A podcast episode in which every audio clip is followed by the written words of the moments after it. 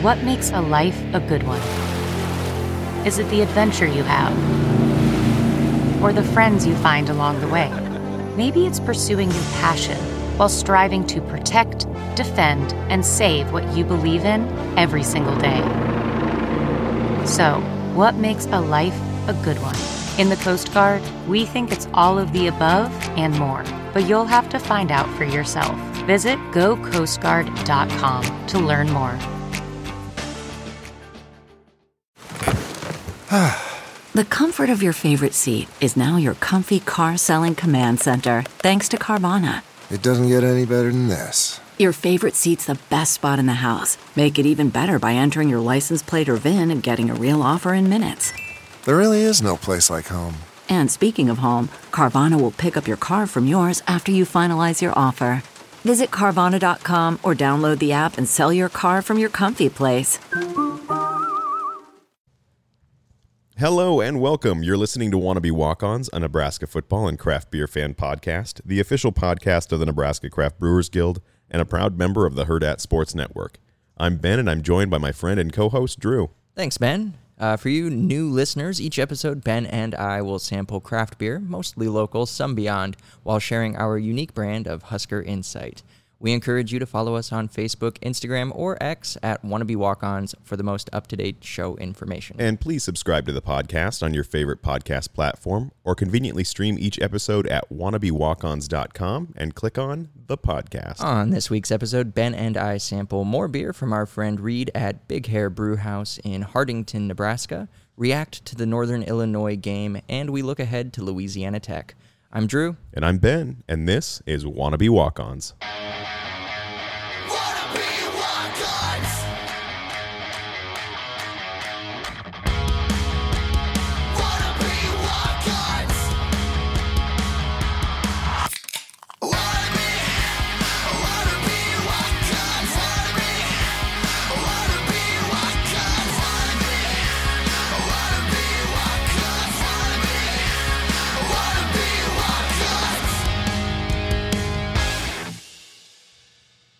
So, Drew, how are you feeling the morning after of the first home game of the Matt Rhule era, one that we were able to attend? Yeah, I feel good. We're on a heater right now. We are on a two-game win streak as far as our attendance at Husker games go. That is true. Them coming away with a victory. My wife pointed that out, and I was like, it's felt so long since a win, even though the last win before this one was the best win that's taken place in quite a long time. Maybe in Nebraska football history. I mean, some would argue that. Yeah. Two people sitting here anyway. But no, I feel great, man. Like, they came out against Northern Illinois, which we would, I think you can say, is an inferior opponent. You can say that. Yeah. No, I was not in that mood yesterday. I know you weren't. One that you, somebody that you would expect to beat, but, you know, you don't want to take a win for granted there, and they played really well, and, it's nice to secure that first win at home in front of the home crowd, I'm sure, for Matt Rhule. Absolutely. Yeah. I thought we had a pretty good day, too. We were able to, like you said, we were in attendance. We were able to go to the game. Mm-hmm. We went to Misty's, which I think that breaks the curse. That was, that's right? An old tradition from way back when that we'd kind of gotten away from personally. So and we were like, you know what, let's go back to Misty's, let's do this the right way. Yep. And we did. And then after Misty's, we walked around and looked at the new facility, the exterior of it. Yeah, which is just wild. It's huge. It is. It's massive. It's way bigger than I thought it was. And it is like right up on that stadium. It's getting close. It is. Yeah. You could probably jump from the roof of Memorial Stadium and land on the roof of the new facility. I don't know that you'd survive. I don't know if you'd want to, but yes, you could probably, like, someone Tom Cruise could make that leap. Yeah. You know? Some people could probably even like trip and fall and make that distance. They should put a net in between so that way people can't, and they can just try it and have fun there. That'd be quite the attraction. There you go. Yeah. That make leaping it off of East Stadium, the upper deck. Yeah. And then all the money goes to NIL. You know? Yeah. Like the Cornhead lager trucks that we saw driving around Haymarket, passing each other, just double advertising with their big boards.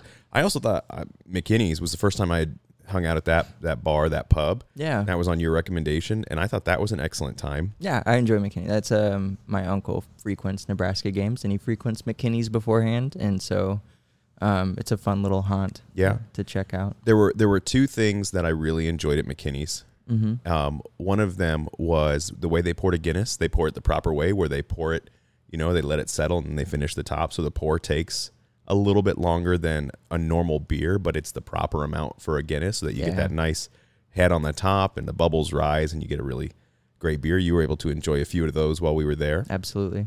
But my my personal favorite moment was the mom and daughter who ordered the car bombs and did not know what they had ordered and decided to make cheese out of their Bailey's, Guinness, and Jameson because they were drinking them far too slow, and everyone at the bar was very concerned for them. It was, you need to hurry up with those. That was great. That mom was hell-bent on getting a shot. Yeah. She wanted, I need a shot. We need to get shots. Let's get shots. And then they ordered 2 Irish car bombs and had no idea what they were. Oh, that was funny. That was great. That was good. I did not enjoy being there, though, and for the first time in my life, having college students calling me sir. Excuse me, sir, can I get in on this corner? Mm-hmm. Excuse me, sir, can I get in here and order a drink? It's like, I didn't feel like I was that far removed, but then my wife pointed out, she's like, if you had a kid at 18, these kids would be your kids. And I was like, fuck you. Ooh. Oh, that's fucked up. I know. Yeah, she wasn't like, no, you look fine. It's like, no, you could be their dad potentially. Wow. There is a possibility that you could be one of these kids' parents. Yeah. So. Wow. I mean, there's not a possibility. Okay, whatever you say, sir. Shut up. Oh, what a fun game to go to, and we'll talk about the game a little bit. Obviously, that's what we do around here, but. First, we got to talk about the beer that we're drinking. Yeah. And the beer that we got comes from an old friend. And we're able to say old friend because of this podcast, because of this show, we were able to meet this friend. And it's Reed from Big Hair Brewhouse. I was out at Husker Harvest Days for work this week, and Reed was also out there for work with his other job at the Parks Department for Hartington. And he's with the Parks Department for I think real? He does. I mean, he's going to correct us, but I think he does something outdoors. Okay. He just seems like the kind of guy, my hands are so soft. I believe it. And his hands, when you shake his hand, it's like shaking the hand of someone who works with their hands for a living. Yeah. Right. And I know he does the beer and he does all that, but I'm pretty sure maybe he fells trees. Maybe, I don't know. Maybe he does wildlife control. I don't know what he does, but I'm sure he's good at it. Yeah. I'm sure he can handle like a few raccoons on his own. Yeah. Oh yeah. Yeah. Something tells me that like he's like, in his past, he's trained them. You know what I mean? Like he comes across as a guy who's like, no. Here's actually how you talk to a raccoon. It's like Chris Pratt with the Velociraptors. Yeah, but it's just him with raccoons. Yeah, yeah. So he was out there at Husker Harvest Days, and he was kind enough to bring me some beer. And I thought, you know what better way to celebrate Reed than to talk about the great stuff that he provided? And today is no different. He brought us a new beer that is sitting very far away from me, and I cannot remember the name of the beer. Wow. But I'm pretty sure. Rays of Gold. Is it Rays of Gold? Yeah. Okay. It's Fields of Gold, but with the added. Thank you. Citrus boost. For remembering that. Of course. Oh my gosh, what a horrible! I even looked them all up on Untappd to learn about them, and then I left the can. and it's not that it's too far to walk; it's just that I don't want to. But Rays of Gold, Drew, tell us about what you're thinking about this beer and maybe a little bit behind what this beer is. Yeah, Fields of Gold is their cream ale, and so this has that added citrus boost. It tastes like just like almost like an added like orange juice, almost. And so a lot of the times you can take a really really great beer and you can add something to it and you can kind of ruin it. You know what I mean? Ruin the experience. This is the exact opposite. This is kind of opened up just a new dimension that it's very complimentary of the original, the base beer. Yeah. And just refreshing. One of the things that you pointed out was just the way that it changes the mouthfeel on it and how it's kind of smoothed it out and made it a little almost creamier. Yeah. Which I think is really interesting. Which on a cream ale, even though it's called a cream ale, I don't tend to get that creaminess. Mm-mm. I get kind of the snap.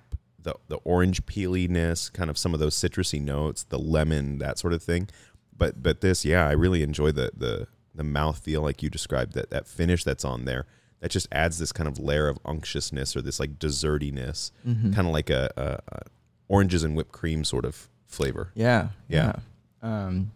It also takes away from me the smell of it's a lot better than your standard cream ale. Like cream ales kind of stink. Yeah, they do. They're just a little barnyardy. Yeah. And so I think this makes it it's a lot more welcoming right off the bat. Sure. So absolutely. Yeah. So Reed, if you're listening, we hope you are. Thank you again for providing this beer. We're going to sample another one of your beers a little later in the episode.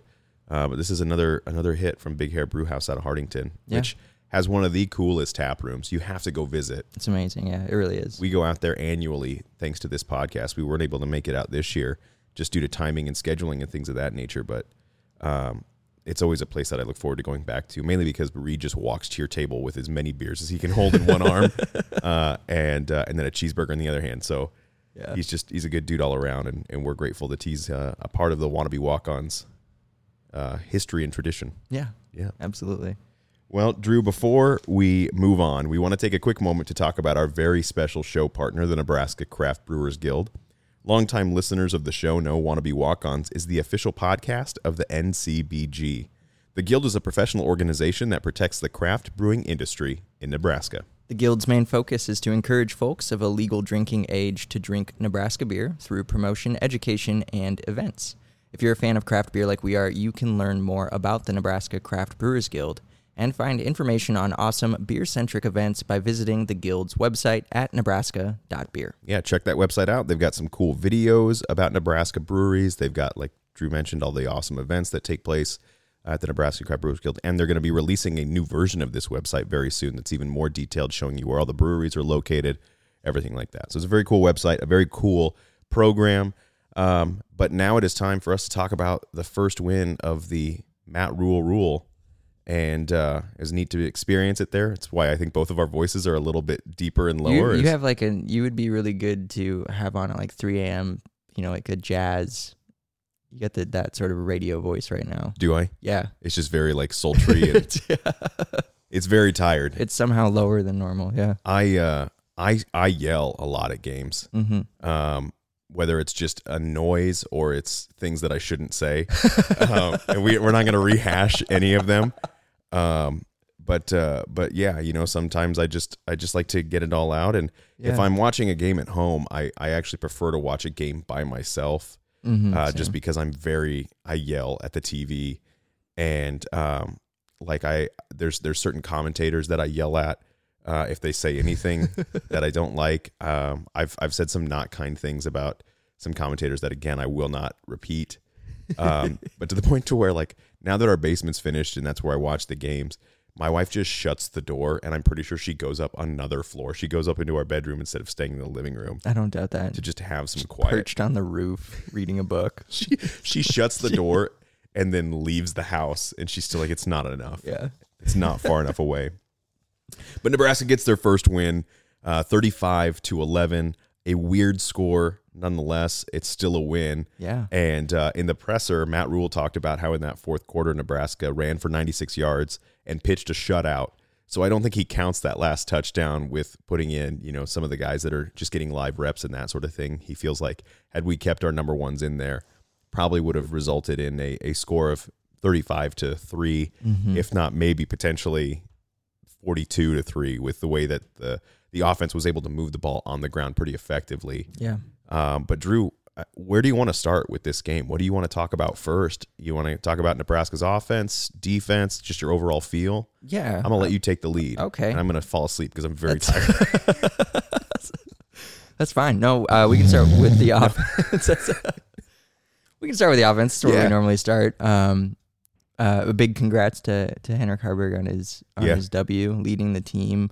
You know, he was prepping all week as if he was going to be the starter, and so they had him ready to go. And it sounds like Northern Illinois was doing a few things to stop kind of what they had planned on, and they were able to make some in-game adjustments to keep him comfortable and get this offense going. So, you know, they obviously they started off with a bang, started off with seven-point drive right out of the gate, kind of sputtered for a little while, and that's when you maybe got a little uncomfortable and were like, okay, this ain't jiving right. But you know, the second half, I think the offense really hit their stride, as the defense kept Northern Illinois' offense, you know, off kilter, kept giving the ball back to to our offense, and we put 3 touchdown drives in a row together to just pull away. Yeah. And so I was just, I don't know, I was impressed by Haarberg's poise, especially after the fumble on the second drive.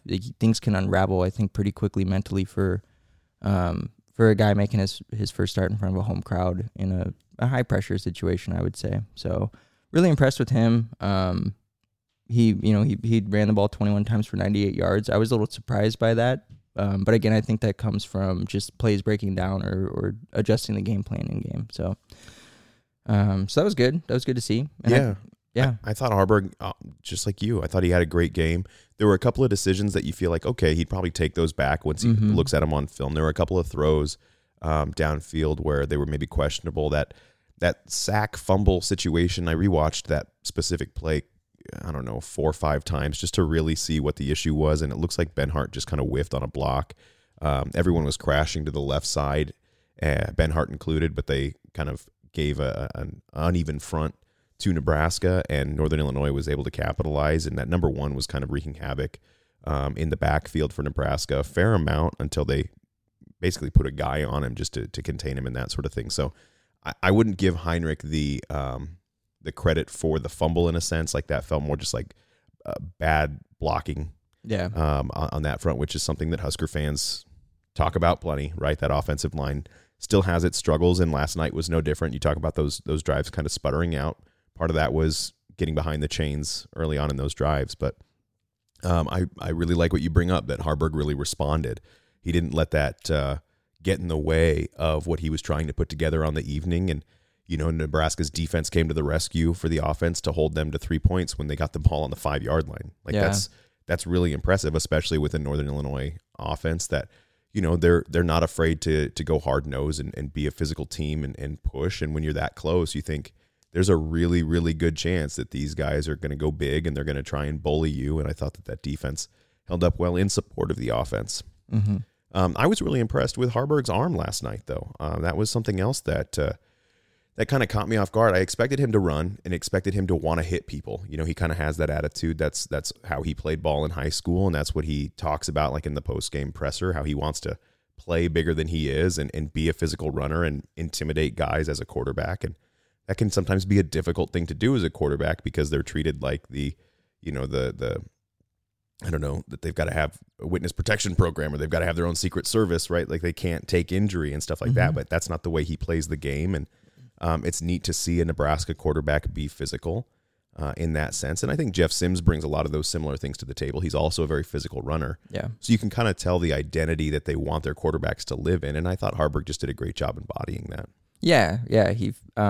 He's not too different from Jeff Sims in a lot of ways. And we saw he did have some nice throws, like on some deep passes. He has a really great connection with Fedoni, which paid off in this game. He had the one deep ball to Tommy Hill that was just off his fingertips. Yeah, it's like a half step from catching that ball. And then on that first drive, you talked about that impressive drive. You know, they had a 25-yard pass down to Marcus Washington. It was timed really well. Hit Washington a little bit just behind his stride, where he had to kind of adjust to catch the ball, but. You know, again, that's one of those things where timing and experience, you could really see how Haarberg could develop into being an effective leader and a really good field general. Yeah. To kind of march guys down, make throws when throws need to be made, but also be the guy who leads from the front. Yeah. Right? He's not going to be someone who just sits back and hands the ball off. He's going to be like, no, if I got to pick this team up, I'm going to pick this team up. And I think that the other players around him in the press conference and kind of the attitude of the week was like they're willing to follow this kid into battle, which is nice. Yeah, yeah. There's no shortage of confidence there, so that is really great. What else you got? Well, I was gonna say I think when Jeff Sims is healthy again, though, I still think it's Jeff Sims' job. I don't think that Haarberg did enough to like put any sort of like a vice grip on a starting job or tip the scales in that regard. Sure. I think keeping the opponent in mind is important, but I want to qualify that. I think that Jeff Sims, I don't think there's a quarterback controversy yet. But like I said, I think Haarberg was incredibly impressive for the situation that it was. I think that if there is a controversy, it's we know now that we have a functional number two, mm-hmm. who I think might actually wind up playing another game next week. I do think that he might get the start against Louisiana Tech. We might see kind of a blend where Sims feels healthy, feels good, maybe is successful, and they might put Heinrich back out there earlier than Purdy came in on the last play, mm-hmm. just to keep Jeff healthy if he's still feeling a little nicked up or if he's still feeling, 85, 90%, something like that. So I wouldn't be surprised if you see Heinrich get some legitimate snaps, some non-garbage time snaps, just to keep the team moving forward, especially with this week's upcoming opponent. But I do think going into Michigan, if it's a healthy Jeff Sims versus a healthy Haarberg and we come out, with a smooth win over Louisiana Tech, I do think the start goes to Sims as we move into more Big Ten play. Mm-hmm. I don't think you're wrong on that front. The controversy for me comes in, though, if Jeff Sims continues to struggle the way we saw him struggle the first two games with turnovers, and not just fluke turnovers where it's, a pass is in and out of a receiver's hand, but difficulties fumbling, not taking the snap, timing's off with when you're snapping the ball, all that sort of stuff. Then I think the controversy comes in, we know we've got a guy who does have all this stuff down. He may not be as electric in the quarterback run game. His deep ball may not be as efficient as Jeff Sims, but we know that it's more than just a net neutral when Heinrich comes in. There are some positives to him. So for me, that's the controversy is if you don't go with the guy that you have on the bench while the other guy's struggling, what are you doing? Yeah. Yeah. And I would agree there too. I think that Haarberg can play well enough and has shown enough already even that you would say that, if Jeff Sims continues to struggle, his leash has become a lot shorter just because of Haarberg's performance. But I also think that's a benefit for Sims, right? Mm-hmm. There's a motivating factor now in the building of okay, there's this guy here. So maybe that's the extra little bit. Not to say that Jeff Sims isn't a motivated guy. He seems like a good guy. He's got some awesome NIL deals. He's been a good role model in the Nebraska community since he arrived here. I don't want to discount him at all. Yeah. And to just judge a guy based on his football ability when he's a whole person is not fair at all. So I'm not out here trying to say he wasn't a motivated guy throughout camp. That by no means is the insinuation I'm making. I just think sometimes it helps to have someone kind of biting at your heels to push you and to challenge you and to say hey, we can both be better through this situation. And so I'm excited and I'm encouraged by Haarberg's development and by the way he played last night and how I expect to see him play. And if Sims were to go down and get injured, it's not going to be this, oh no. It's more of a situation of we've now got a Tanner Morgan and an Nathan Kaliak-Manis, right? We've got a guy who can come in and brings a new dimension to the team and can win games the way that Minnesota had that last year where you think, oh, the number one guy went down. This is going to be smooth sailing. You got a guy just as tough and you got a guy just as physical right behind him who can go out and win games too. Yeah. Yeah. It's a positive all around. I think as a Husker fan, you can look at it that way. Other things I saw from the offense, I thought the offensive line was serviceable in this one. Okay. You can feel that way. Yeah. For whatever standard you have for them now, whatever one I have, I thought they were okay. Northern Illinois did a really good job of shutting down the run game inside, and Nebraska had to make adjustments. But I think that's one of my key takeaways is that the offense adjusted through the game, and I feel like they generally stuck with. They found what worked and they stuck with it and ended up being able to pull away. Yeah. And so I thought that was just an all-around good thing. Irvin and Grant, they combined for 21 runs, 113 yards, and 2 touchdowns.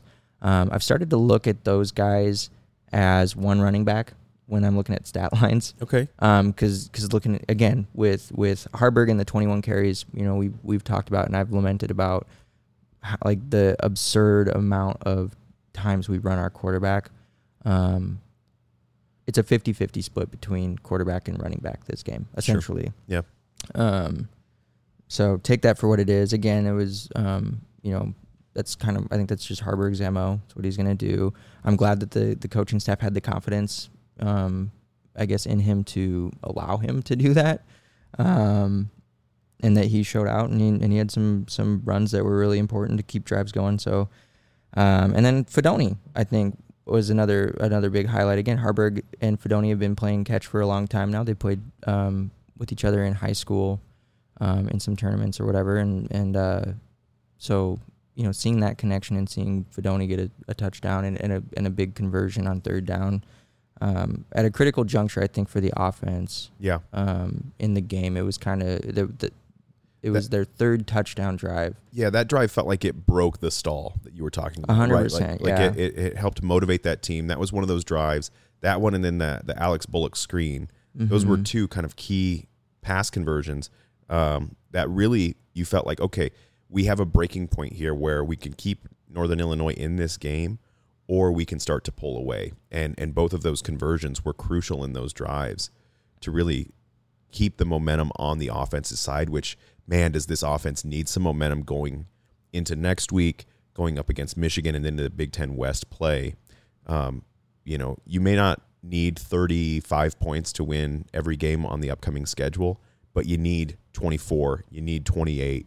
You need to be able to keep building momentum and also sustain drives, because when this defense has time to rest, this defense is electric. Yeah, and I think sustaining drives is a really critical term that you just threw out there. Thank you. Yeah, of course.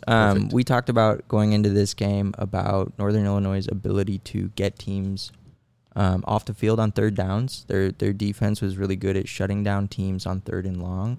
Nebraska had not shown any success in that department going into this game. But we saw, so halfway through the third quarter, Nebraska was 1 of 7 on third downs. Prior to their third touchdown drive that we were just talking about.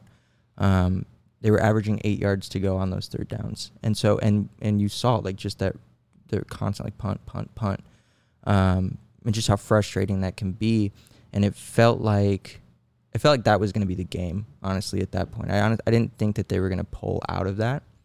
But after the Thomas Fedoni, or including this Fedoni catch, for 20 yards for a third down conversion. After that, they went 7 of 7 on third down. They didn't miss another third down conversion after that. That's great. I mean, I think you'd take, what is that? So 8 of 15? 8 of 14. 8 of 14. So you're above 50%. Yeah. When it comes to conversion on third down. And there were some long third down conversions on there. Yeah, they were. You think anything above maybe 3rd and 4 is a 50-50. So if you're converting on a long third down, you know, you're conversion percentage or efficiency is improving. Yeah, and it just shows you just what a huge difference that can make, because after they started converting on thirds, you saw, Northern Illinois' defense just really starting to wear out. They become demoralized. The offense carries this momentum. Our defense keeps going. You know, they never really had a breakdown while they had the starters out on the field. And so, yeah, it is. It's so critical to get those conversions and sustain those drives. And you don't have to do it every time. You're not going to do it every time, especially against Big Ten defenses moving forward. But if you can do that just a couple times a game, just a couple of drives like that a game with a defense like this, if you get into these close games, it can be the difference between a win and a loss. Yeah. So, you know, one of the things that I thought was pretty cool was that Nebraska scored 5 touchdowns, and all 5 touchdowns were scored by different players. And I was trying to think, when was the last time that the ball was spread out that well, that your key playmakers or your guys who were scoring points, you know, it wasn't just like 3 touchdowns for this guy and then, you know, a quarterback scramble or something like that. You had Fedoni, Kemp, Irvin, Haarberg, and Grant all scored. And they all scored on different looks. I thought that was really interesting, and there was something about, like, this to me is how you start to build an identity, right? You're establishing the run game, the quarterback run game, and then you've got big physical receivers, and then you've got guys who you can sneak out like a Kemp and have him wide open, and then also like Anthony Grant and Irvin were catching the ball out of the backfield in ways that they hadn't before. Like, you're starting to see how, like, okay, our identity is getting the ball to playmakers in space. And we're not trying to overperform.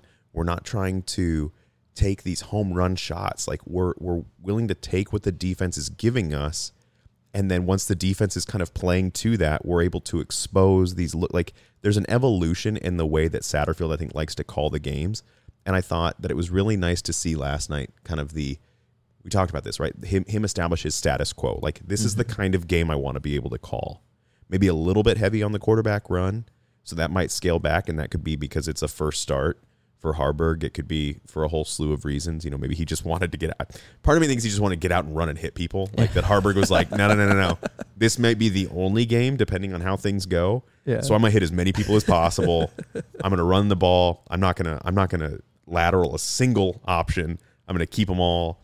I'm not going to pull, or I mean, I'm going to pull. I'm not going to put them in a guy's gut. I'm going to take all these. Yeah. But there was an establishment of this status quo and this identity on the offense where you think, okay, this can be built upon, right? This can continue to improve. And as the offensive line continues to evolve and continues to improve and give a little bit more time in the pocket and allow for more of just the power run game, I think that's the component that's missing, right? We're getting out on the edges. We're being smart with the passing. We're doing all the little things right, except for, man, we just don't run as much power as I hoped we would at this point. Yeah. And maybe that's part of the development long-term is like right now we can't, but we're going to keep working on it until you guys are doing this effectively. Yeah. I agree. I expected a lot more like I formation type stuff, like line up handed. I thought we would see a fullback run by now. Oh, I wanted it so bad. I think we got one on the very last play of the game. I don't think we did. I think that was just a backup running back. It might have been a Tyhan. No, it was Lubin. Oh, was it Lubin? Okay. Because there was no one else lined up. That was just... Oh. That was just a straight handoff to Purdy. There was no lead blocker. There was no running back behind, but it was a great run. I mean, it was nice. Just downhill. 18 yards and just cover the ball, lower your head and go. Yeah. I actually really liked it that they ran a play there. I did too. Because, you know, Northern Illinois was doing the same thing. They continued to play. I think there was a mutual understanding between the coaches of like, we're going to get guys reps. Yeah. You know, like it wasn't, I don't think it was poor gamesmanship either way by any means. No, I mean, if you keep your starters in and you do that and you bust a touchdown out, like, I don't know, if you break free, do you get mad at your guy for scoring, or as a head coach, do you go, my defense should have stopped him? I mean, we had that call against Nebraska, right? And I think Frost even said at that point, he goes, if we should have stopped him. Yeah. Yeah. You know, like point. That's on us. Yep. So I think it was Ohio State actually. Maybe it wasn't Frosty Stat. It might have been Ryan Day who was like, just then stop us next time. Yeah. It's like, okay. So I don't remember specifically, but if it was Ryan Day, fuck that guy. He's one of my favorite head coaches in non-Nebraska college football, but fuck him. Yeah. So the defense. Yeah. Well, I mean, what can you say?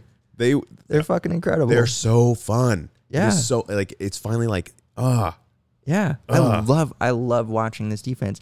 My favorite part about it, about the whole thing, it's not like the stats on like yards and points and all that. They tackle. They tackle so well. There was one missed tackle last night. There was one missed tackle and it was super late. I think it was one of the backups. It was just this little screen play that just got a good juke on him. Guy, made a miss and it broke free. They tackle and they swarm tackle. Mm-hmm. The first guy gets there, and I feel like three or four guys show up like immediately after. It's just it's beautiful to watch, and it makes it so much less frustrating because I feel like we've had good defenses that were kind of like bend don't break, and a big part of the bending was missed tackles. Yeah, and so this is just don't bend and don't break defense. Yeah. And it's great. And so it was cool to see them. They kept up the whole game. They kept that energy alive. They only gave up 3 points off that turnover. If we hadn't had that turnover, if we had played the full game, like I honestly think they would have thrown the full shutout. Oh, do you? A zero. You know what? Yeah, because when I predicted that last week, a lot of people in your camp gave me a lot of shit for that. Yeah, you did. Well, you know what you should have done is you should have predicted like I predicted and gave Northern Illinois some points, assuming that we would have backups. You don't even remember what your prediction was. Yet you're walking around like you predicted confident. It. Whereas I said 24-0, and if you subtract 11 from 35, if you take away Northern Illinois' points from Nebraska's just points. Just magically. I'm just saying. You got the margin of victory. I got the margin of victory correct. Yep. 24 points. Yep. So I nailed that. Good for you. None of my other preseason predictions have been anywhere near good. I was the one who was like, I think Purdue's going to be okay this year, and I think Illinois is going to win the Big Ten West, which still remains to be seen. Anybody could at this point. But it is wide open, baby. Yeah. I mean, it is. I'm putting my money on Northwestern. I really am. I'm not even kidding. No, you're not. Yeah, if I had $100 spare dollars, I would. You know how much? Because I bet they're still incredibly long odds. Yeah, but it's so wide open. You know what's funny? So Louisiana Tech, who we're playing, next week, they played Northwestern State, which is a team out of Louisiana. Yeah. But I saw the score bug on the bottom of ESPN the previous week, and it was like Louisiana Tech 50, Northwestern 20, and I was like, that tracks. I was like, that sounds about right, but it was a different Northwestern. So. Yeah, yeah. I mean, what you said about the defense, swarming to the ball, tackling, they play like a cohesive team, mm-hmm. and what's most impressive about that is the number of guys who are rotating in and out, that there is not a lapse when one unit is on and one unit is off. There's not a lapse between when they've got a 3-man front, a 4-man front, a 6-man rush. Like there's just, I don't have this dread of like, oh, this guy's a liability. Yeah, there's no weak link. There isn't. It's crazy. And I think that I asked you yesterday, I was like, who's the best outside of Tony White, obviously, who's the best defensive hire that Matt Rhule made? And I think we both agreed that it's Knighton. Yeah. This defensive line has been able to create pressure in a way that we haven't seen for a while with the talent that we've had in place, as well as developing these young guys who are coming in as true freshmen and getting reps, or guys who even changed positions like a Rollins. Yeah. who are being effective on a pass rush when you're only rushing 3 or 4 guys against an offensive line that's, blocking with 5, is just, it's such a game changer. Mm-hmm. And even last night, I think there were maybe 3 sacks, one of which was just a turf monster, and 2 of them were legitimate sacks. I mean, it wasn't just, like, the dude was scared. Like, he was shitting his pants when he fell. I mean, give him a chance. All right? He went back on his back foot and he slipped, but he was being suffocated. I will say that, like, there, it was going to come collapsing down because the secondary was just blanketing the coverage. Yeah, but I mean, it happened on a 3rd and 5 on Nebraska's 5-yard line. Mm-hmm. It was a well timed turf monster. Yeah, and I think the defense would have got to him, but I'm not fully committed to giving that a Big Mac sack, even though Nebraska was like, Big Mac sack.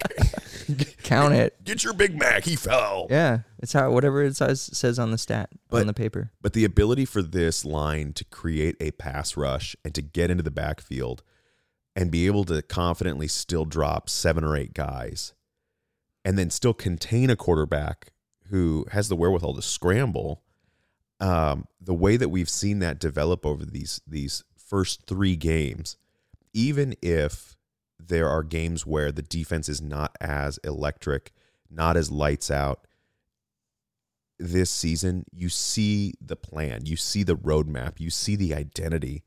And I've said it before, but I've got to be the first to admit, I didn't think the 3-3-5 was going to be as effective as it is. And now I'm just like, I mean, it's my new Bible. Like, I'm just praise be that 3-3-5. It is so good. And please, Tony White, like, he should get an NIL deal. I may have said that before, but like, just keep him here. Whatever it takes. Yeah. I thought it would take a whole lot longer to get it installed. We knew we had talent and playmakers at key positions, but like, with the defensive line being such an incredible question mark going into this thing, and that being pivotal to the success of the defense, I thought it would be bumpy. I just expected breakdowns, and it was bumpy, the turf last night when Rocky Lombardi tripped. Oh man. But yeah, I think Nash has been the key component along that line. Yeah. Gobbling up blocks and really spearheading, getting through offensive lines and allowing the edges to come in on the pass rush. Ty Robinson, obviously Blaze Gunnerson, guys like AJ Rollins, Cam Leonard, who hopefully comes back healthy. Yeah. They've all been successful, but I also think that having secondary that you can count on, two lockdown corners, two safeties that are phenomenal in pass coverage and in stopping the run. Being able to sell out on some blitzes when you need to or want to, and trusting your secondary, it just keeps offenses on their toes. Yeah. No matter what the situation is, they disguise blitzes really well. But what I think helps them disguise it is the fact that they can do any of them successfully. Sure. And so offenses, can't look at a situation or a guy over there and say like, hey, we know they're gonna try to make it look like they're doing this, but we're pretty sure they don't feel comfortable. They might try to just drop this guy back in coverage or whatever. And I don't think offenses can plan on any of that with how well they've played. It's fun as hell to watch. One of the big surprises I think too with the 3-3-5 is stopping the run. Yeah. That was my big concern, right? Yeah. Not just getting pressure, but being able to be stout up front, especially going through Big Ten play. And we had our very first test of that with Minnesota. And then Colorado had some moments where, they tried to run the ball and they just weren't successful at it, running the ball. And then last night, there was no yards to be had. I think they ran for less than 40 yards. Mm-hmm. Total. Or right around 40, yeah. Yeah. And going into the half, they were close to negative before. Or they might have been negative rushing yards before the final drive of the first half. The longest run that we allowed last night was 7 yards. I mean, you'd take that. It's every damn day of the week. That's not one hole, not one. And if there was a linebacker was there to, or a safety was there to clear it up, not one. No missed tackles. It's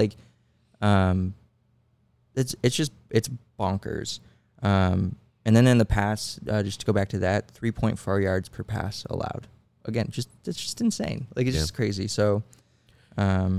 One of my favorite things from watching the game in the actual stadium last night was seeing Coach Cooper on the sidelines. Yeah.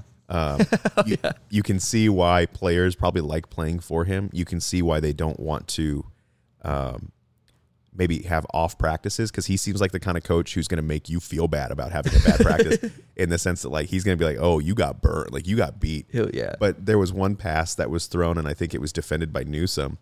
And the play was broken up, and I don't even think there was a Nebraska player there. It was just a bad pass. It was a bounce pass to Lombardi. And Cooper was right there, waving his hands incomplete in the opposing player's face and, giving a nice clap and, showing the bobbled ball. I mean, not like he was trying to appeal it to the official. He was just at the player knowing, I saw it. Yep. I saw you fumble the bag. You did not make that. I love seeing stuff like that. I love seeing Matt Rhule on the sidelines getting worked up, being out past the numbers, yelling at his own players, right? Mm-hmm. He is in the moment immediately making them accountable for mistakes. When Ben Scott got called for personal foul, he was not okay with it. When there were... I was. Yeah, I'm sure. It was... You don't take dumb penalties, but at the same time, I don't know how dumb that penalty was. I think it was kind of okay. I don't know. Do you need to take a dumb penalty when you're up 28-3? Yes. Okay. If you're the center and you're 30 yards down, we praised Cam Jurgens for playing like that. Yeah. So why not Ben Scott?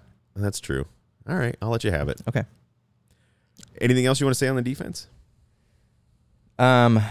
If I had one thing I'd like to see more of, it'd just be turnovers, generated forced fumbles or interceptions. Yeah. There's a lot of chaos and havoc that they create. I think they don't need it, obviously. It would just be nice. You know what? I'm going to build on that, and I'm going to argue that they do need it, and not in the sense that, the defense can't get the ball back, but field position tends to be an issue early on.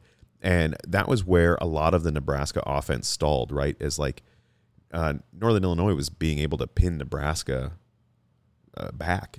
Yeah. We weren't as effective on special teams. Billy Kemp was doing a great job, fielding the ball and making better decisions than he had a couple of weeks prior with letting the balls bounce out and stuff like that, when to call fair catch. But then there was one where he caught it inside the 8, yeah. I think, and you just think, okay, this isn't helping the offense. And when your defense is playing as well as they are, turnovers would be huge in the quicker scores and kind of building that offensive momentum to help them later on in the game when they do have to sustain long drives. Like, hey, no, we can get down there and score. Yeah. So I think it's going to be crucial when you head into conference play that turnover margin starts to shrink. Obviously, we want the offense to hold on to the ball, but the defense needs to start taking it away. Yeah. And it can't just be one a game. I think that the havoc that can be created, especially with the quarterback pressure that this team is able to create, you got to start forcing fumbles, errant passes, things like that, and you've got to be aware of it. Yeah, and I was trying to think about like why they haven't, and all I can think is if they're just too good at getting at the quarterback, quarterbacks are giving up, like it's so fast that quarterbacks are just taking the sack, maybe making smart decisions there. Well, Rocky Lombardi was very good then at making smart decisions because if they were on him, he went down. He went down. And that did not stop Nash from taking a nap on top of him. Yeah. So that's mostly what I've seen. Like, but even like a strip sack here and there, you would expect a few of those with how many times they've hit the quarterback. And so, and again with our secondary being as good as it is, it would be nice to get a couple more. And I like your argument there to win the field position battle and get those easier scores. I think last night, if you actually look at starting field position, I still think Nebraska lost that last night. I think they had to move the ball. You know, they just had a worse starting position on average than Northern Illinois did. It's just the defense. They didn't even bend; they were just bowing up. They were rigid. But I do want to see that improve as we move later on, and I think that's how you start to get a chance because, you know, as nice and as clicking as this offense was this week, excuse me, I think as you start to get into like the Illinois and the Iowas and the Marylands and some of these other teams that are going to pride themselves on their defensive side of the ball too, I don't know that Nebraska has the firepower to sustain these long drives time after time. And to give ourselves a chance, turnovers are going to be so huge because you can still have a 4 or 5 minute rest period for the defense if you're on the opposing 45 or on your own 45 and you got to go, 55, 60 yards. Yeah. It's a whole lot better than obviously the 85 yard drives or the 92 yard drives that Nebraska was seeing themselves against a team like Northern Illinois. Right. So, I think that's going to be crucial moving forward. But if this defense is using this again as their starting point, this is our foundation. I think the building blocks like a turnover are just they're going to come. I feel like they have to, like law of averages says that you're going to get turnovers when you're creating. You know what? This team hasn't really been a team of a law of average team. Not yet. There's a scene in the play Rosencrantz and Guildenstern Are Dead, which I know all of our listeners are familiar with, where inexplicably they're flipping a coin heads or tails, and it lands heads 500 times in a row. And they're like, why is this happening? The law of averages says that like this should start going the other way.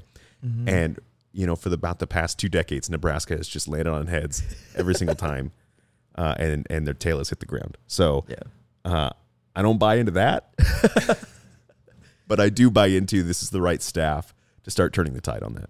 Awesome. I like it. The other thing that I wanted to throw out real quick was special teams. Yeah. We talked a little bit about Kemp, but he's been able to cleanly field. Yep. Whether or not it's the best decision-making, again, this is habit. This is things that you got to practice and improve upon. And again, if this is our foundation, I'm happy with it. But I'm also happy with Pashini last night. Had the low of 41 yards and a long of 57. So the punting averages are going back up. It's nice to see him kind of maybe rebuild some confidence or maybe take off some of the pressure that was there on Colorado and just come home and perform. Yeah. I'd like to see that move forward. And then Tristan or Timmy weren't really called upon to make any field goals last night, which is always great. That's fine. All your scores are touchdowns and you score 5 of them and you're doing great there. They look good in warm-ups. They look good at halftime. And when a fan comes out to kick a field goal and it doesn't even make it to the end zone, and then you see a real kicker come out and kick the ball, you're like, okay, yep, these are guys. Yeah. So I just want to throw that out on special teams. I also thought our coverage was great. The one time Northern Illinois tried to return a ball, they got to maybe the 10. Yeah. They just got swallowed up. Yeah. The only real kind of was that kickoff that Tristan had that went out of bounds. Yeah. And it felt like maybe trying to do a little too much. Yeah. Trying to put too much behind it, and it just, you know, technique went to the wayside. He still kicked a ball further than I'll ever be able to on that. Right. But yeah. So, I mean, all in all, I thought it was a good night for special teams. They didn't have to be all that special, and it was a success. Cool. Yeah, and you covered everything. My main note was just ho-hum. It was just, you know, nothing terrible, no backbreakers, nothing that shifted any, you know, thing in our favor. But again, no need for it. So, yeah. I think this is a good win. I really do. I you know, Northern Illinois beat Boston College on the road in Boston College. And then who almost beat Florida State. So I don't think that this is a team that you could just ignore or look past. Yeah, they're a group of five team. They play in the MAC. So what? A group of five team made the playoff last year. So I don't think they're in Northern Illinois historically does really well at taking down. They like to make money boys, yeah. and ruin a lot of people's Saturdays evenings. Yes. And I was nervous all day, which I still don't understand. Like, I know we're talking about it right now, and I'm kind of agreeing with you. But at the same time, like, going into this game, it just felt like, just because of how, again, the defense is just so suffocating. It was just nice to see the offense find some confidence, some momentum, and be successful in a way that felt like, okay, I'm starting to see, like, I don't think that we saw their foundation yet, but I'm starting to see what that foundation can be, and then we can build upon it. And that, to me, was the bigger question. This is a Northern Illinois team who's been able to put up points against decent opponents. So not Southern Illinois though. No. Okay. Well, that's a good point, but hey, no, I think we saw a lot of things that we can be positive about moving forward. The defense continues to be the defense. The offense, like you said, has started to kind of at least show a little bit of a shape. My favorite thing was their adjustments in the game and not allowing that second act lull to cause them to unravel. Sure. And then coming back actually emphatically with those three touchdown drives in a row. So nice. Yeah, a lot to build on. Cool. Well, let's grab another beer and then we will talk about La Tech. Awesome. All right.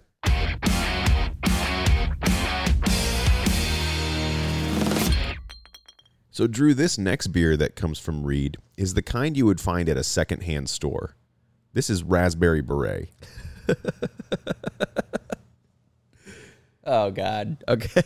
Are you a Prince fan? Is that how? Yeah. Yeah. That's how we're starting this one. That's how we'll start it. I like it. So, Raspberry Beret. I brought the can over this time. That was smart. It'd be funny if I grabbed the wrong can. This is Rays of Gold. You know, this is Raspberry Beret. It is a porter. It's 5.5%. It was canned on September the 8th. Remember the 8th of September, as they say. Yeah. Yeah. Wow. I didn't think we were going to be off the rails. You know, I thought it might be subdued, but it's like it's a low key. Yeah, we're coming off a W. Yeah. Little sleep. And.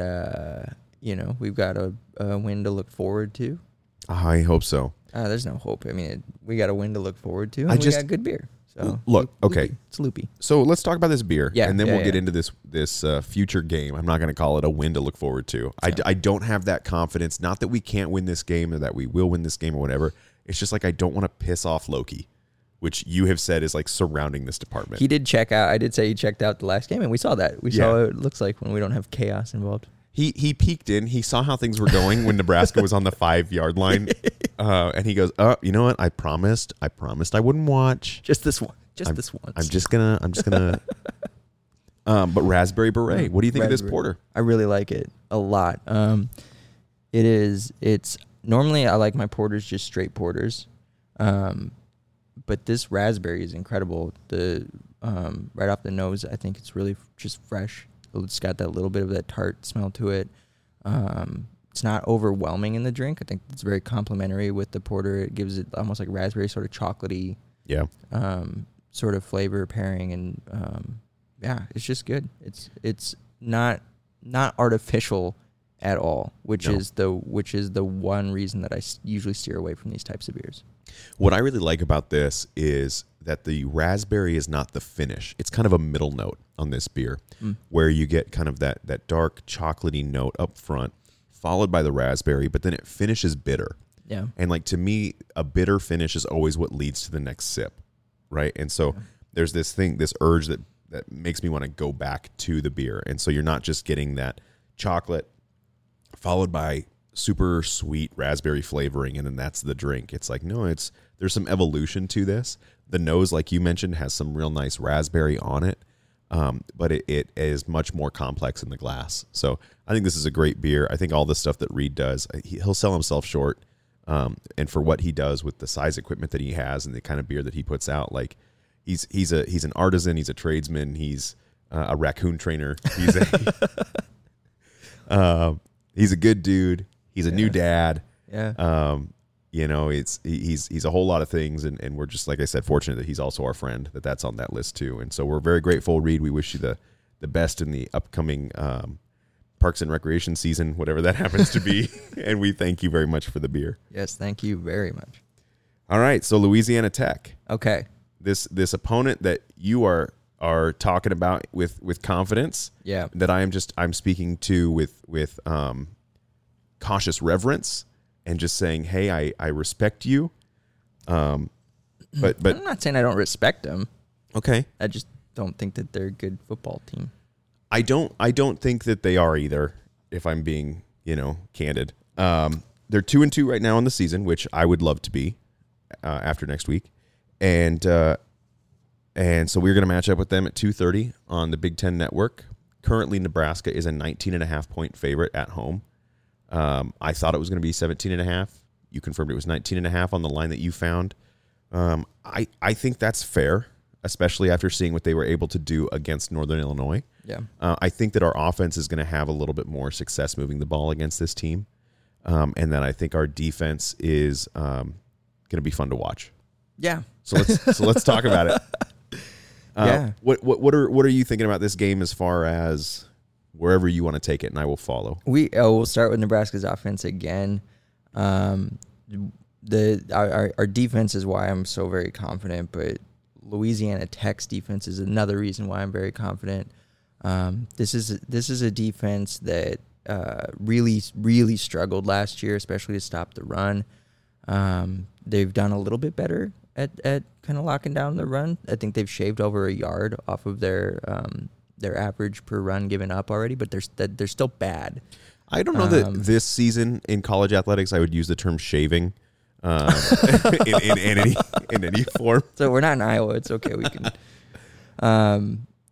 So they're still giving up over 200 yards per game on the ground. They're allowing almost 5 yards a rush.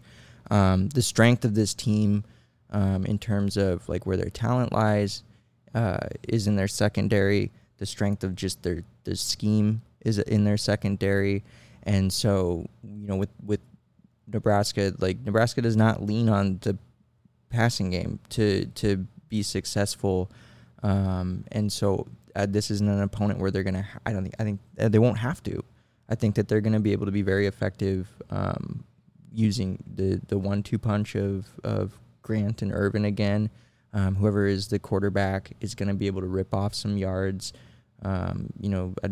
Louisiana Tech has had a little bit of trouble here and there with mobile quarterbacks. And so, and they haven't really been very good at generating a pass rush, which is something that's carried over from last year for them. So, it's just, I'm just not worried. If Nebraska looks like they did against Northern Illinois on offense, they're going to be just fine. Yeah, I have three things that I want to see out of this Nebraska offense, and they're three things that we've seen this year already. Mm-hmm. And they're three things that I want to see as kind of a foundation or an identity. I want us to have physical wide receivers that are blocking on the edge and sealing that perimeter, so that way we're able to not just rely on the middle run game and exposing them up the middle, but I want to see those wide receivers just be active in that game. And I think that this is a game where they can do that, and they can continue to do that. There hasn't been a game this season where our wide receivers haven't been physical. You've seen so many blocks where wide receivers are getting to the line, they're turning their back, they're putting their arms up, and they're They're able to be physical. You're seeing tight ends really just crash down and create these lanes. Even from where we were sitting up in the 80th row in Memorial Stadium, you could see the run lanes, right? Like you could see that this offensive line and these wide receivers and tight ends, they're opening up run lanes. So that's number one, and I want to see that continue through. And I think this is a defense that you can continue to get live reps, build confidence, and be successful in that. But it's going to come down to just execution and being where you need to be, which I think are always good things to just keep building upon, even in these opponents that you're very confident going into. That doesn't mean that you should take a break in your preparation or anything along those lines. And maybe that's where my kind of hesitancy to just be, it is what it is. I don't want to take anything for granted at this point. I don't want to piss off any cosmic energies. I don't want to make any Norse gods angry. I want to see us get back to, in these games, it's a 48 to something small kind of victory. Mm-hmm. And I think you have to start by executing at the highest level on the things that are still the down and dirty and getting angry on that front. So that's number one. I want to see that from the wide receiver corps. Number two, what I really want to see is the quarterback run game. You touched on it a little bit that they've had struggles with mobile quarterbacks. I would go so far as to say it exposes that defense. Anytime that teams were having success moving the ball, like the Northwestern State game that they played recently where they handily won, Northwestern State was having success when their quarterback was pulling the ball and running, or when he was flushed out of the pocket. They don't tend to account for that in their defense. And so when we've got guys like Haarberg, when we've got guys like Jeff Sims, who are such physical runners, they're physically imposing, they've got size at their advantage. I really think that they can be successful moving the ball in key moments. And also, we know what kind of explosiveness Jeff Sims has in the quarterback run game. And I think that Haarberg could have equal success if he has the start or if he gets significant snaps too. So that's the number two thing that I want to see. And then number three, I just want to see us continue to try and establish a power run game up the middle. I want to see that these wide receivers, as you're calling them, the Gabe Grant or the Anthony Irvin kind of two-headed monster that really leads that backfield. I want to see them hit the hole and go. I want to see us in I formation with a lead fullback blocker and following that block.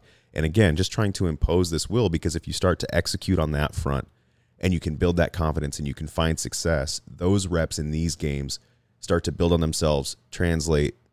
I said it on the Nebraska fan podcast that these blisters start to turn into calluses, right? That you start to really feel like this is something I can do against opponents like the Big Ten West.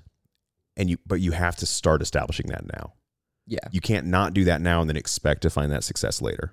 And so I want to see that identity continue to build in the run game. And then my bonus one, my bonus fourth, is I want to see us keep getting these wide receivers and tight end playmakers in space and letting them go to work. Let Billy Kemp, do his tap dancing out in space as opposed to Anthony Grant having to tap dance behind the line. Let Fedoni be a big guy who is able to box guys out and get crucial downs. Keep putting the screen for an Alex Bullock to just run up midfield. Like, keep building upon that where you're not trying to take shots, but you're just being very effective and giving these big bodies and these playmakers the space and the room to make something happen. So that's what I want to see. Yeah. That was about 40 hours that I just spoke. I like all that. You touched on a lot of things that I was looking at too. I've got a little section of what I'm looking for. My number one is actually just to protect the ball. I'd like to see a turnover-free game from the offense, just because that would be nice to see. Yeah. For once, and again, it's not because I think it's a key to winning. I think it's that looking forward. Can we play a clean game? So that way, when we do get into the rough and tumbles, we maybe have a little more confidence in our ability to hold on to the ball and score. I want to see the O-line take control in this one. That's something that we have not seen, I think, in a really long time consistently, even against teams that we should be able to dominate at the line, where I'm talking like getting, a couple yards of push, opening up those run lanes up the middle, not forcing our running backs to have to try to like cut outside or dance around to find their hole. I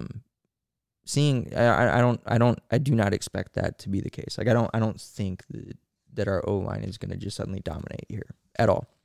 But seeing it maybe consistently like on a drive would be nice, or maybe like two drives would be okay. Yeah. This defensive front for Louisiana Tech does not generate a lot of pressure. They don't generate a lot of sacks. If we can continue that trend for them by not allowing them to get into our backfield, I think that would be reassuring too. Anytime a team comes in with a sort of a weakness or a lack of a strength, you don't want to be the team that's kind of a blip on the radar that goes against what you would expect. So O-line control, I think, will be just something I want to see. I don't know what we will see, but it's something I want. And then I want to see Fedoni continue to emerge as a go-to guy. We know that the wide receiver room with IGC getting banged up, with guys no longer on the program, without a Trey Palmer, deep threat, a lot of young guys who are just starting to see the field, like we saw like Malachi Coleman. I think we've seen Jaden Reed. No, that's not his name. That's not it. Jaden Lloyd. Yeah. We've seen them at least out on the field. I'd be so embarrassed if I were you. Oh man, that's all right. I do it all the time. But having a guy that you can just count on, like we thought it would be Kemp going into this season, and he still can be that guy. Him and Bullock and Washington, I think, are all, they've all put together, fine plays. But Fedoni is just such a, like, he's head and shoulders above in his position group in terms of just raw talent and expectation, that if they can get him to be what he can be and what we want him to be, I think that would just open up so much for this offense and for these other receivers. So he plays a role in my prediction for this game, but I agree with you that it'd be, I mentioned against Northern Illinois that we had five guys score a touchdown. And I think that's great that you disperse the ball in key moments to score points. But there's also something to be said for when you're in between goal line to goal line, having a guy who takes over the game. And last night that was Haarberg, right? Haarberg took over the game and made the plays that needed to be made. But that's not something that you can consistently have. So I would love to see someone emerge as the guy, right? Like, who is the guy on our team that when we talk about Louisiana Tech's offense, we're going to talk about in the same way, right? Like, if you shut this guy down, a big piece of that offense goes away. And Fedoni, to me, is going to be that guy. He's going to establish it. It's probably, again, foundationally, we're going to see a foundation get built this year.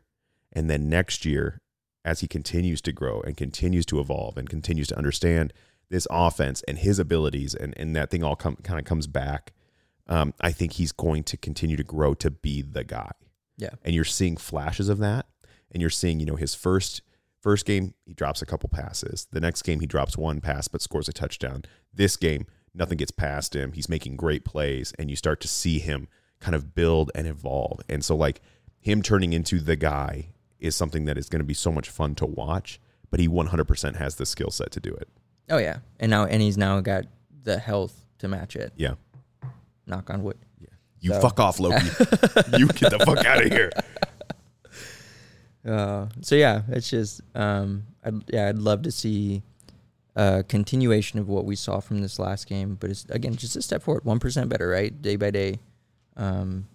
Technically, by game time, they should be 7% better. I don't think you understand math. The whole thing with, like, the 1% better is, like, if you're 1% better today, like, 1% is different tomorrow. Yeah, because so it's 2%. And then, no, I get it, because you go from skim to 1%, and then 2%, and then day 3 your vitamin D, your whole milk, and then by Saturday you're whole, and then eventually you get to heavy cream, and I don't know. We're gonna heavily cream Louisiana Tech. That was good. All right, let's talk about. You want to talk about defense, or you got anything else about the offense? I don't have anything else about the offense. You want to talk about how Nebraska shuts down Smoke Harris, or you want to do it? You want me to do it? You can start it off. Go ahead. Okay, if Nebraska shuts down Smoke Harris, Louisiana Tech will have a very hard time moving the ball. Now, Smoke Harris is their running back, who you mentioned. He's a receiver. He's a receiver? Yeah. No, he's a running back. No, he's a receiver. He's a receiver? He's listed as a receiver, yeah, yeah. You're kidding. Uh-uh. Oh, my gosh. All the gameplay I saw him play, I thought he was a running back. No, he's a receiver. He is the most interestingly built receiver I've ever seen. Yeah. He is. He got me second guessing, but yeah, I'm like. You're probably right. But he's just built like a running back. He's built like an Eddie Lacy kind of running back. Yeah. Don't you think? Like an Eddie Lacy before he was introduced to the cheese of Wisconsin. Oh, man. Look this up. Is he really? Am I that dumb? Yeah, I am that dumb. That was nice of you to come to my defense that time, but I mean, we all say and do dumb things sometimes. I don't have service in your basement. Why don't you really like the one drawback to this basement is my phone, and its ability to operate. Okay, well then you talk about Smoke Harris, and you talk about what you think about with this offense. We are so well prepared. It's all good. Smoke Harris is a key component to the offense. He is a wide receiver. Yeah, he leads them in yards per game, yards per game. 5'7", 183. Yeah. He's a little shifty guy. He's their playmaker in space. I thought he was a running back, man. I'm so sorry. I'm sorry, okay. Smoke. That's okay. We'll get to their running backs here in a sec. But so he leads the team in yards receiving per game at 72. He's got three receiving touchdowns on the season already, and then he's obviously a kick punt returner that prolific in that regard.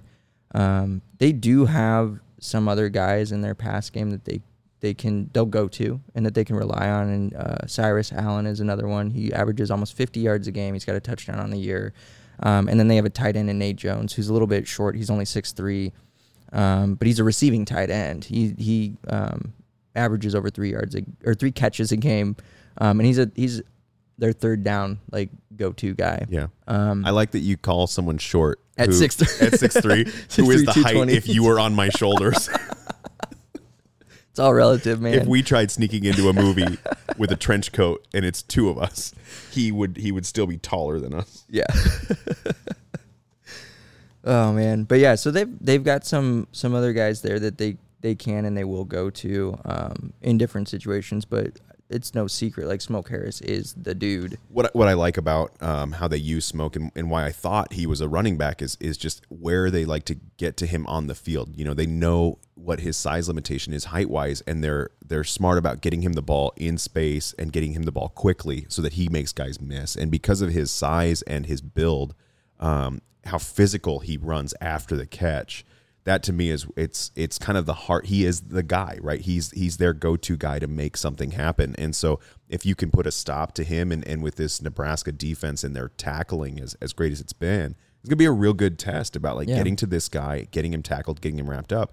Because a lot of their success comes after contact on him, where he's able to make guys miss or just work through the contact. Yeah, and when we saw Nebraska handle for most of the game until it got out of hand with Colorado, they handled four different guys that any other team would run an offense through in Hunter, Weaver, Horn, and Edwards.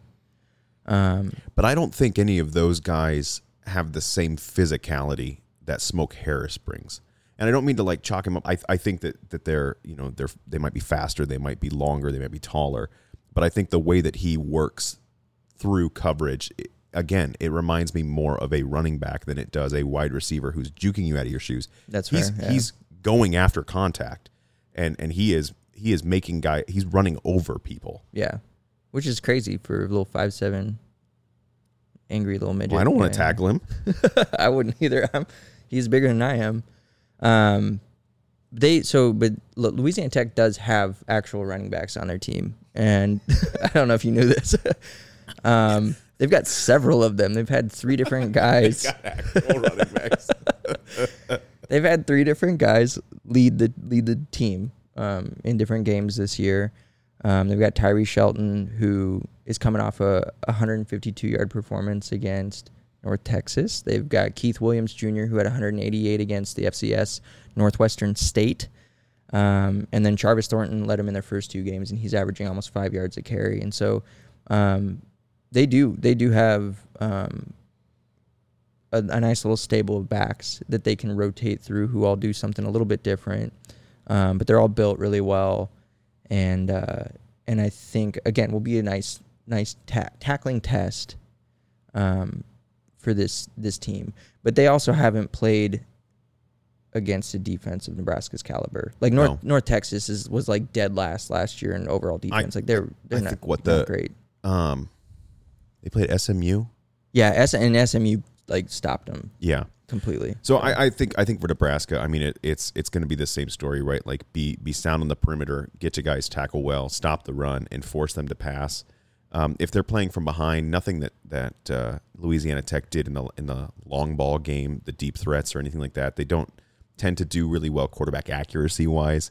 I wasn't impressed with anything I saw there, and I like our secondary in that sense. So you mentioned getting some more turnovers moving forward in the season. This could be one of those games where if Louisiana Tech gets behind and we're able to get some pressure on the quarterback with a 3 or 4 man front, I could see a couple of additional intercepted balls. The way that our safeties play, the way that our corners play, I think this might be that game where you see some success in the turnover game. Let me tell you why you might.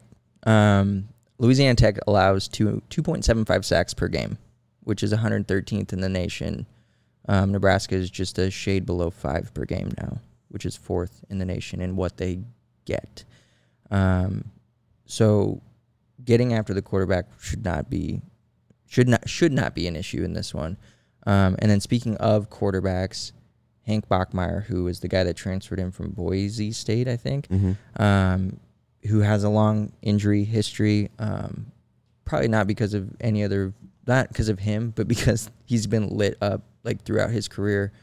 And that's continued here at Louisiana Tech. He got hurt in the last game. He's got a right shoulder injury.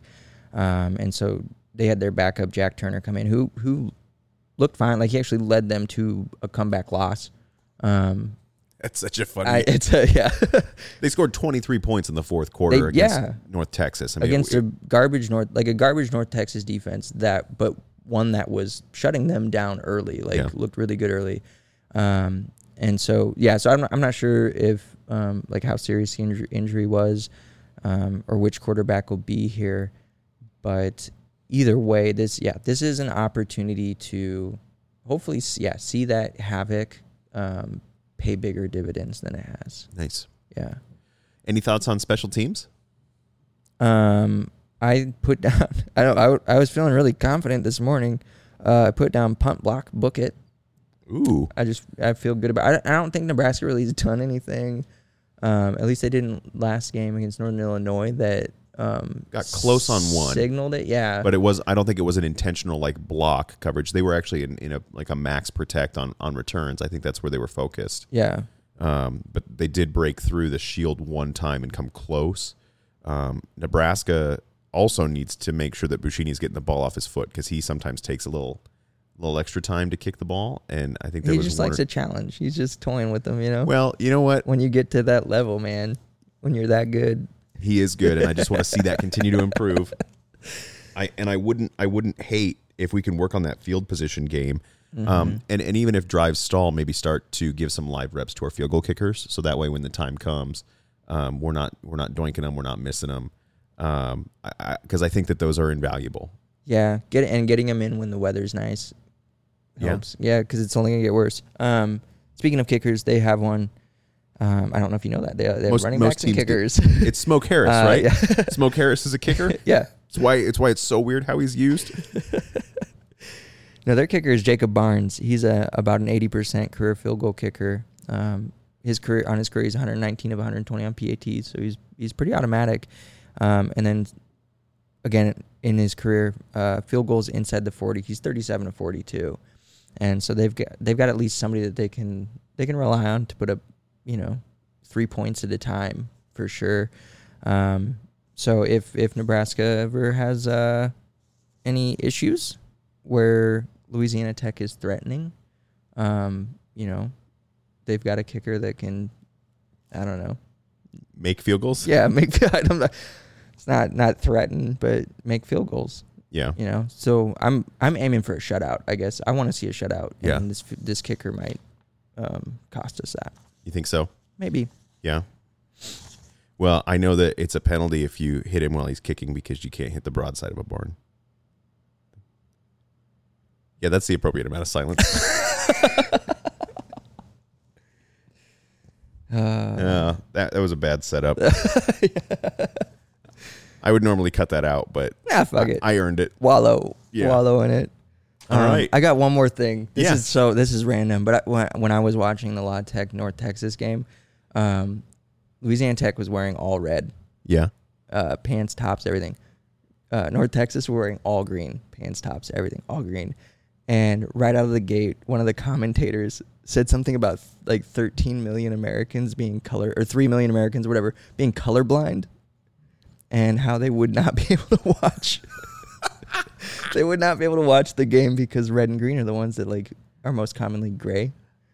And his partner, I don't know if he didn't know what to say to that, said, quote, "We apologize to those of you watching in gray tonight." I just thought. I would have said, bold of you to assume 3 million people are watching this game. I know.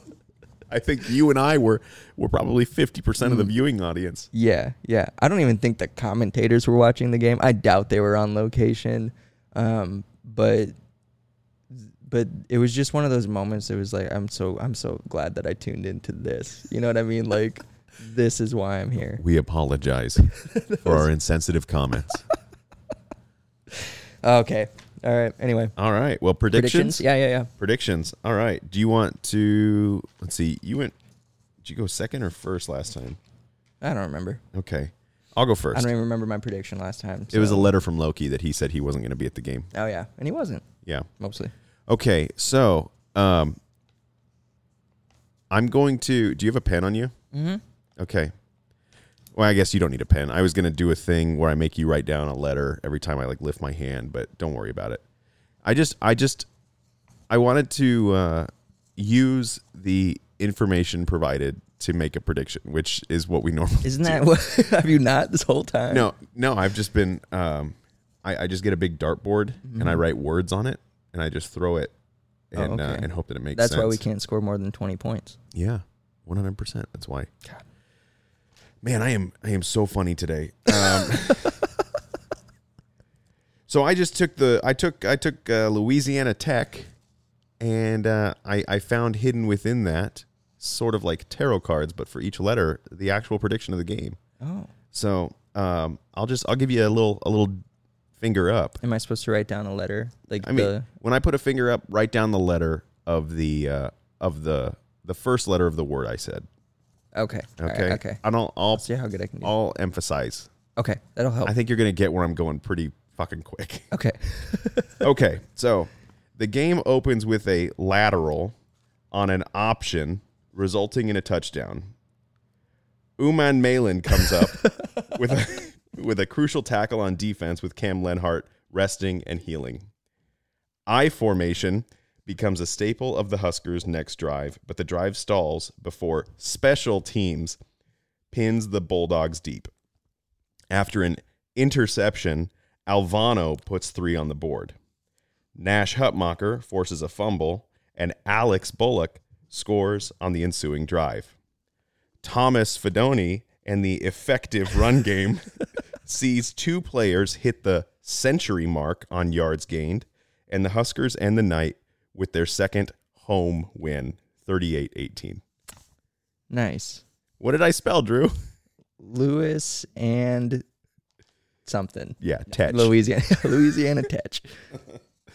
So there you go. There's my prediction. Nice. I wasn't listening because I was so focused on the letters. So you're predicting Louisiana Tech. What I gathered. I took my prediction. Yeah. From the letters in Louisiana Tech, and are predicting what I wrote down here. What I started to do was, you know that song "L is for the way." Oh God, yeah. I was gonna do that, but with Louisiana Tech. So I'm just gonna go. I is for the I for S is for the. I was gonna do that for all of Louisiana Tech for the entire thing. Oh Lord! But then I thought, then I'd have to do that. A lot of effort. You already put in. More effort, it sounds like, in your prediction than I did into mine. So. What's yours? Smoke Harris gets injured the first play. No, I would never. I don't want that either. I want him to. I like when these teams come in and we get a Fordham type performance where like it's like, man, these guys fight, right? Where like they came in and you've got a linebacker who breaks the single game record for 40 tackles, and you're like, I get 41, fucking crazy, yeah. Oh man, yeah. If Smoke Harris has 40 tackles, that's probably a good thing. Well, he's a linebacker, right? All right. Some say, yeah, he's the Travis Hunter of Louisiana Tech. Oh, yeah, he plays every position, all of them. Yeah, yep. Nice. Offense, defense, special teams. He's their punter, but also their gunner. It's crazy, and he'll also play for Nebraska. He will field his own punts. Yeah, yeah, and tackle himself. Yep. It's amazing to watch. Tune in, folks. Unless you're colorblind, don't bother. Well, we're not. I don't know. All the teams should just wear red. Yeah. We should wear our alternates this game with the blue outline. Oh my God. And just really mess with them. They'll be like, wait, what? No. That would hurt my eyes. Okay, here we go. You ready? Mm-hmm. Okay. Has Nebraska done enough to prove that they can overlook an opponent like Louisiana Tech? Absolutely not. But will I, as an overconfident fan, overlook Louisiana Tech? You bet your bulldog I will.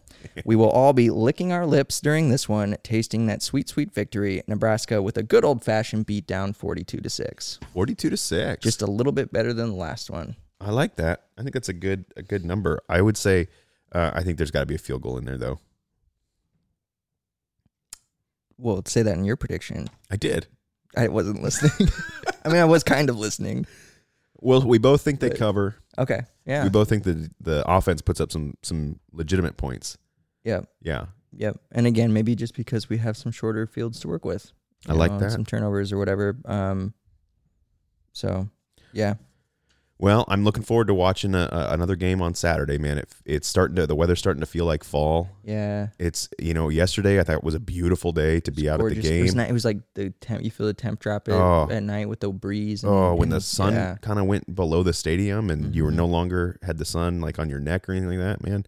It felt so good. I love it. Yeah. Me too. I just.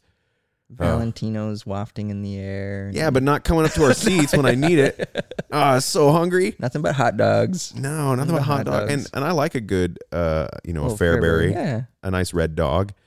I just really wanted a slice of pizza. Yeah. For the burger. Like, hamburger pizza. Yeah. Mm-hmm. Do you call it hamburger pizza or beef? Like. Hamburger pizza because it's hamburger. Right. You called it, there's beef is like, there's so many other.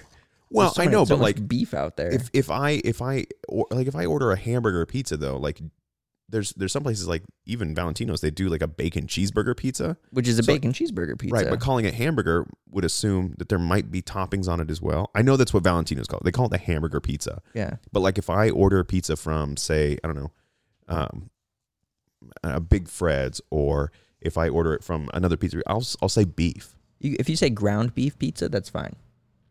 Okay. Because that would be reasonable. Look, I didn't come here to have my... I will fight you on this. My last question for you today is, have you ever been to New Orleans, where Louisiana Tech's from? Aren't they from Ruston? And that's going to do it for this. Are they not from... I thought they were from New Orleans. No, they're from like a podunk... I think it's Ruston, Louisiana.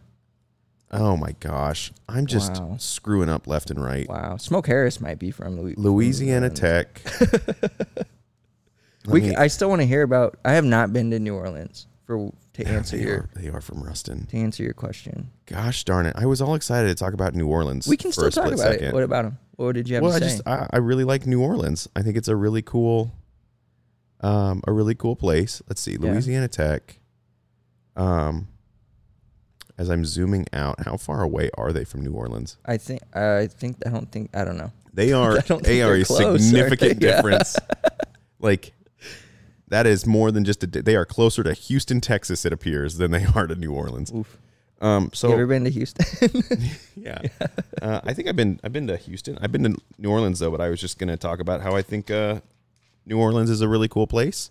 Nice. It has my favorite bookstore that I've ever been to in my life, called Faulkner House Books. Nice. It is a bookstore inside of Faulkner's house. That's wild. Where he wrote Soldiers' Pay.